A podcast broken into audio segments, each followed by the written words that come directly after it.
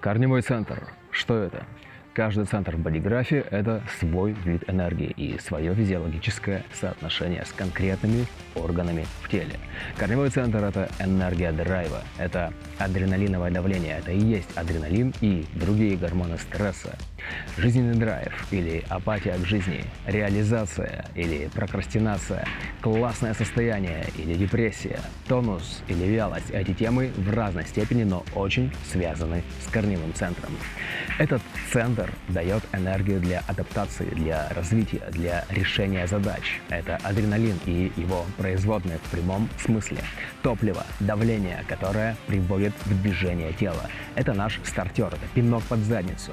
Хорошо, когда этой самой задницы есть что решать и начинать в момент пинка, но часто случается другая история, когда адреналин давит, а решать-то и нечего. Это тот случай, когда говорят «моча ударила в голову». Это точно про корневой центр, ведь он тесно связан с надпочечниками. Когда адреналин ударяет в голову, там начинается беспредел по поводу «срочно нужно что-то придумать, что-то начать делать» и бла-бла-бла-бла.